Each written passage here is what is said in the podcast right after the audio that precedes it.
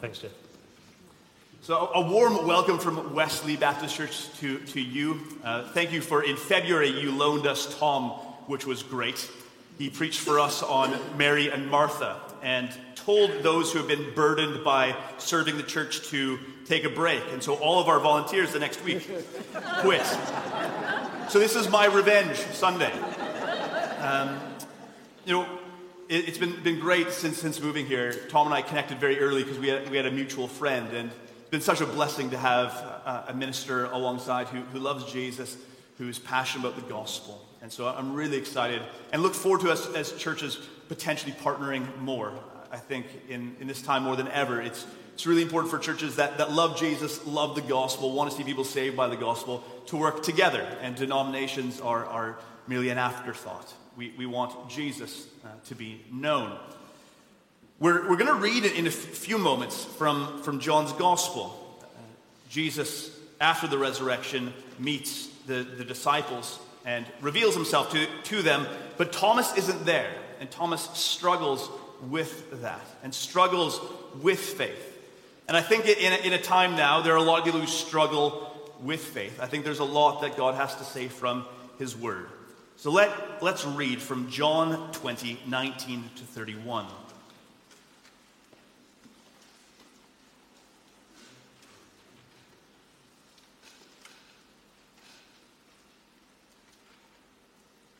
John 20, 19 to 31. On the evening of that first day of the week, the disciples were together, with the doors locked for fear of the Jewish leaders. Jesus came in and stood among them and said, Peace be with you. After he said this, he showed them his hands and side. The disciples were overjoyed when they saw the Lord. Again, Jesus said, Peace be with you. As the Father has sent me, I am sending you. And with that, he breathed on them and he said, Receive the Holy Spirit. If you forgive, forgive anyone's sins, their sins are forgiven. If you do not forgive them, they are not forgiven. Now, Thomas, also known as Didymus, which, which means twin, one of the twelve was not with the disciples when Jesus came. So the other disciples told him, We've seen the Lord. But he said to them, Unless I see the nail marks in his hands and put my finger where the nails were, and put my hand into his side, I will not believe. A week later, his disciples were in the house again, and Thomas was with them. Though the doors were locked, Jesus came and stood among them and said, Peace be with you. Then he said to Thomas, Put your finger here. See my hands? Reach out your hand and put it into my side. Stop doubting and believe. Thomas said to him, My Lord and my God. Then Jesus told him, Because you have seen me, you believe. Blessed are those who have not seen and yet believed. Jesus performed many other signs in the presence of his disciples, which are not recorded in this book. But these are written that you may believe that Jesus is the Messiah, the Son of God, and that by believing you may have life in his name. This is the word of God. Let's pray. Gracious God, we thank you for your word, your word which brings life to us, your word which instills faith in our hearts and in our minds. Father, we thank you for the gracious, gracious way that your son dealt with Thomas in, with his lack of faith but calling him to faith. I pray that in your grace you do that as well. That although we believe, would you help us in our unbelief? Open up our eyes to see Jesus afresh this morning, to hear his call to follow him. So, Father, from the written word by our brother John, through the spoken word which I believe you laid on my heart and my mind, our prayer, Father, is that we would encounter the living word, your Son, Jesus. In his name we pray. Amen. I think it's fascinating the way that John finishes that chapter as he's bringing a close to the Gospel of John. He tells us why he wrote this book. He wrote this book that those who read it might come and believe. This is why the Bible exists. The Bible was given to us by God so that we would believe in Jesus Christ. There is a church here for 100 years with the very sole purpose of helping people know Jesus. You exist for the same reason why John wrote it, so that people may believe. To be a disciple of Jesus is to be a missionary. You are called to be a witness to Jesus. A belief that has a, a very different way of viewing the world than those who live around us. It makes us live differently. Faith in Jesus Christ does not merely bring us to a church on a Sunday, but it radically transforms the way that we, we live our lives on every day of the week. See, in one way, everyone has a, a faith or a belief system. And in some ways, that transforms the way that they, they live. The way that the Bible talks about that is it, it conforms them. They are conformed to the world. The faith in Jesus Christ is not about conforming to the world, but it's being, being transformed by the renewal of our mind as we engage with God through the scriptures. Coming to a faith in Jesus is not arriving at a faith position as though you didn't have one beforehand, but it is a changing of where your faith lies. It's a change of a belief system. All people are worshipers. And therefore, underneath it all, people have a faith, but it, the question is, what is that faith in? There's a great quote that I often bring up in sermons, and I'm going to do it now. It's, it's by a, an American author who is a, a young man when, when he died at his own hands a deeply thoughtful author, not a Christian, but someone who thought deeply about faith and deeply about worship. And he was asked to address a university in 2005, and his name was David Foster Wallace. And he said this Here's, here's something else that's weird but true. In the day to day trenches of adult life, there's actually no such thing as atheism. There's no such thing as not worshiping. Everybody worships. The only choice we get is what to worship. And the compelling reason for maybe choosing some sort of God or spiritual type thing to worship is that pretty much anything else you worship will eat you alive. If you worship money and things, if they are where you tap real meaning in life, then you'll never have enough. Never feel you have enough. It's the truth. Worship your body and beauty and sexual allure, and you will always feel ugly. And when time and age start showing, you will die a million deaths before they finally grieve you.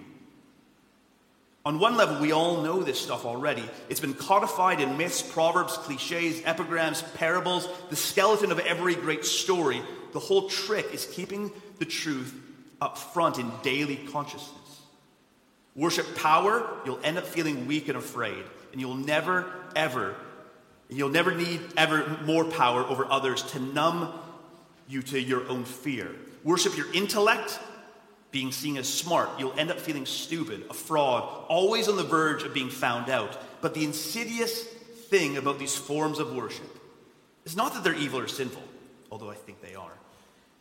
It's that they're unconscious. They are default settings. They're kind of worship that you gradually slip into day after day, getting more and more selective about what you see and how you measure value without ever being fully aware that's what you're doing.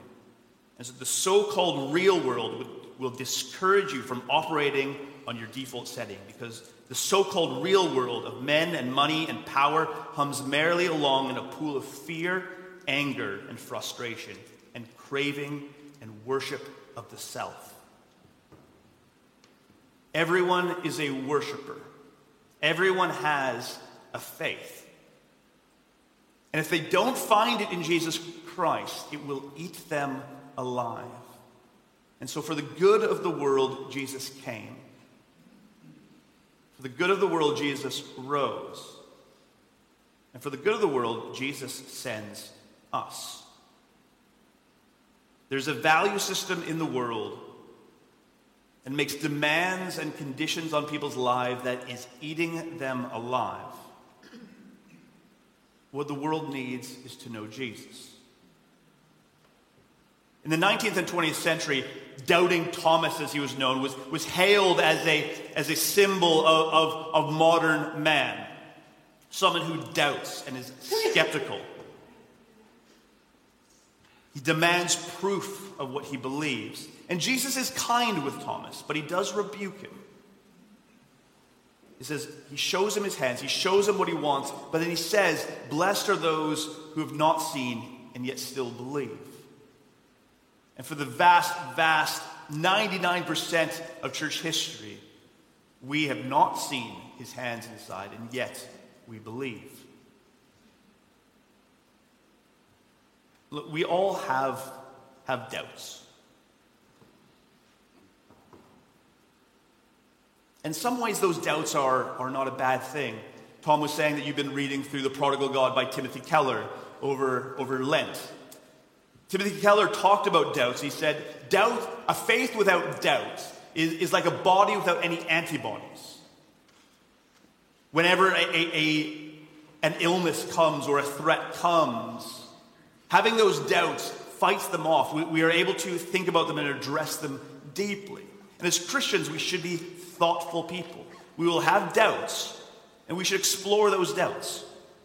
We shouldn't be afraid of them. But it's very difficult if we do not doubt the things that we, we hold most dearly. If you haven't met a Canadian, and, and you have today, Canadians fiercely love Canada. Canadians are very convinced that Canada is the best country in the world. If you ask them, Have you been to another country? they will maybe say no, but we are still convinced that Canada is the best country in the world. And I was so convinced of this growing up. And, and, and it, it bewildered my wife, who is German. And then it bewildered the British people that I was around. But it, it is this underlying assumption that makes so many Canadians Canadian that we don't even know how to question it. It's so much of a given that Canada is the best country in the world. I don't think it's that true anymore. Hopefully, this isn't being broadcast to Canada or my parents aren't listening. But the, we have these underlying assumptions that are so true that we don't even know where to begin to question them. We just assume if you've been to Canada, you'll know it's the best country. The, the faith that we encounter in, in the Bible, that we are called to have, is we are called to think it through. But where does the faith come from? Ultimately, it is not seeing is believing. The answer that the Bible gives us is hearing is believing. Faith comes from hearing, and hearing the words of Christ. And this is what John is giving us in the gospel. This is what Paul reminds us in Romans. I think you guys are going through Romans Fest. You probably haven't gotten to Romans 10 yet in Romans Fest, have you? Not yet. But in there you have that. Faith comes from hearing and hearing the word of Christ. What is it that, that prevents us from believing, of having faith? What prevents us from actually hearing the words of the gospel?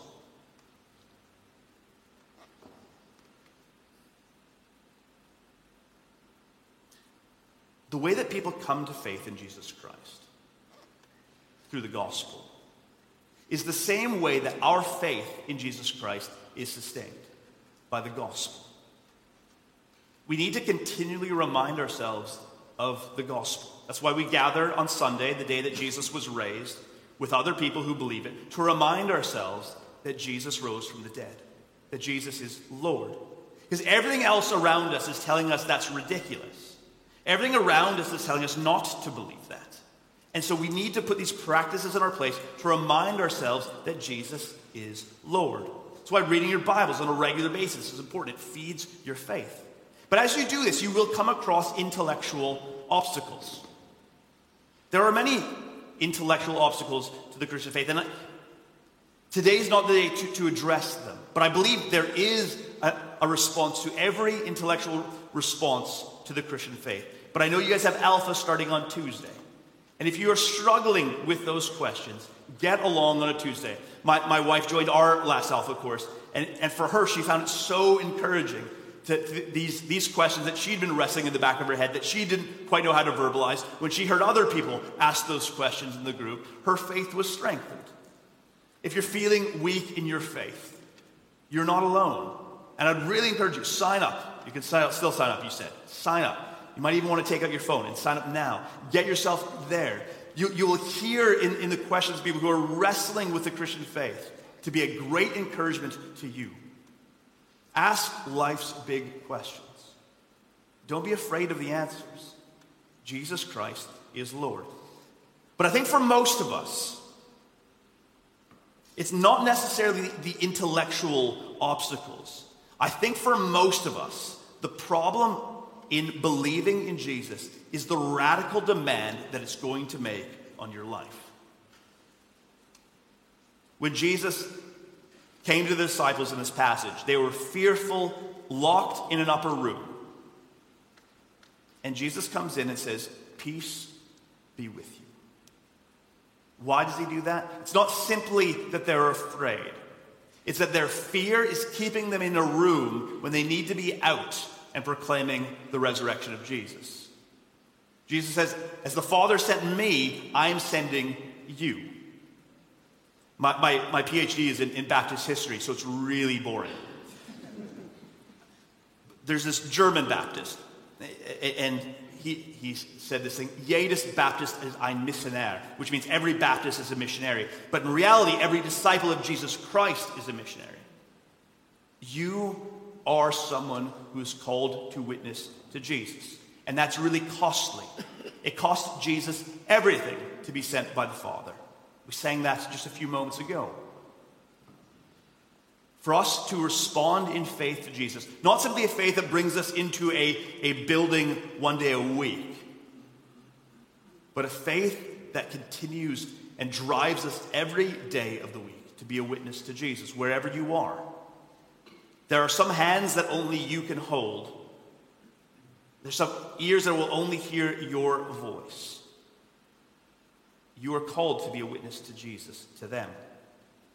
But the cost of, of following Jesus is incredible. It is terrifying. We had, we had these five baptisms last Sunday, and, and in, the, in, the, in the several weeks leading up to them, I was doing my best to convince them not to be baptized because it means you're going to die. It might not be, be by the hands of someone else, but you are dying to yourself daily. Following Jesus is not a game. It's not supposed to be easy. If, you're, if it's easy, you're doing it wrong. It's good. And it's life giving. It's exciting, but it is not easy. As the Father sends Jesus, he sends you. Believing in the resurrection of Jesus, submitting to the lordship of Jesus, means we, we don't get to ask anymore, what do I want to do? What are my dreams for my life? Or perhaps maybe even more difficult, it's not what is the dreams for my children. What is the hopes of my career? These are very low down on the priority list. Is what is Jesus wanting from me today? See, that, that is the thing which makes it really difficult to be a follower of Jesus. Is the implications of the resurrection. I will follow Jesus with no conditions. When Jesus bids a man to come and follow me, he bids them die, said Dietrich Bonhoeffer. The resurrection of Jesus. We are in the Easter season still. I wonder if you ever thought, what if the resurrection were true?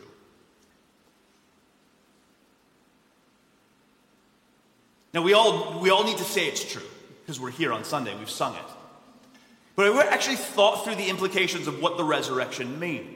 If you grew up in the church as, as I did, and, and you've been in the church as long as you can remember, it's such a given. The resurrection is such a normal thing that we talk about. But if you think it through for, for just a few moments, the radical nature of what this train track that we had of Jesus in the tomb, not coming back out the other side, not a re- resuscitation, but a res- resurrection to something new. If that's true, that radically changes all of our hopes and dreams. Everything that we, we view about the world should be radically transformed by the resurrection.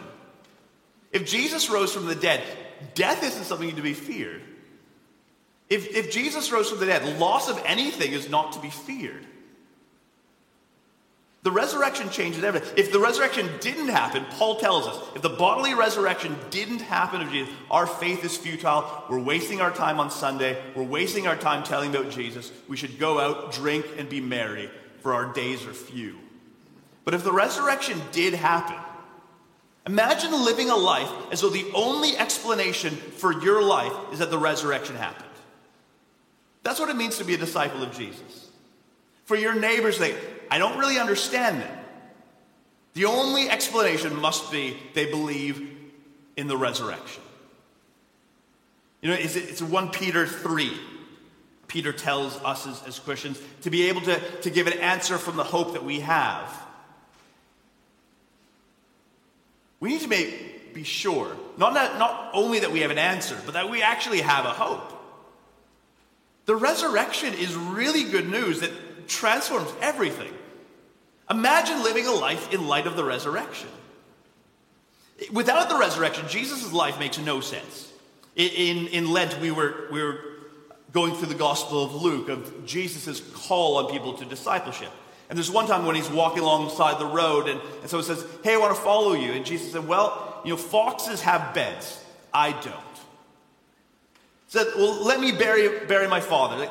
Let the bury their own.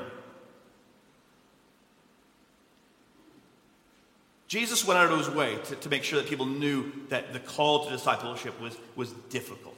Jesus gave up a bed for the sake of the gospel.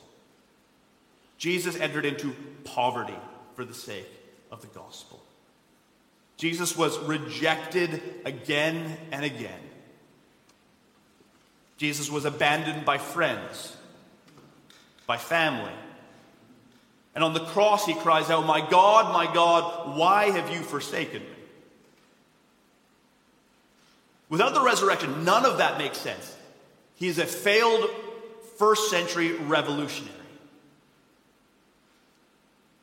But the resurrection of Jesus Christ is the vindication of a life lived in faithfulness to God. You need not fear to live a life of faithfulness to God.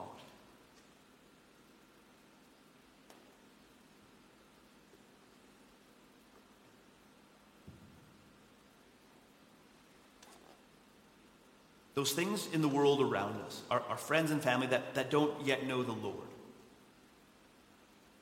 This will seem like a wasted life. To many people, the life of Jesus seemed like a wasted life. The only answer that he gives is the resurrection. We need to seek to be a, be a people, as I've said, I think already twice now, that the resurrection is the only explanation for the life that we live. The disciples of, of Jesus placed all of their hopes on the resurrection. There was no plan B. There, there was no, no having, uh, hedging our bets. As Christians, we place all of ourselves on the resurrection. So, what we need to do is we need to find the things in our life that are, that are stopping us from placing all of our hopes and expectations on the resurrection. What is it that thing that wakes you up early in the morning with, with sweats? That thing that causes you deep fear? There's several in my life. And the first thing that, that, that I try to do is confess them to God. It will be the financial state uh, uh, uh, of, of yourselves or of the church. It will be your, your children's future plans and goals. It will be your own health. So th- those things that, that, that cause us to fear, that's where, we, where we're finding and tapping into real, the real meaning of life. If your whole hopes and dreams are based are, are put onto your financial success or your career success or your children's success, you're going to be disappointed. Everything in your life that is not dependent on the resurrection of Jesus needs to be reevaluated. And this will take a lifetime to figure this out.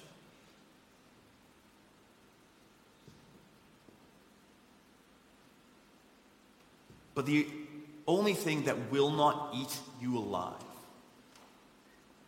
is a faith in Jesus. It's the only thing that can't be taken away from you.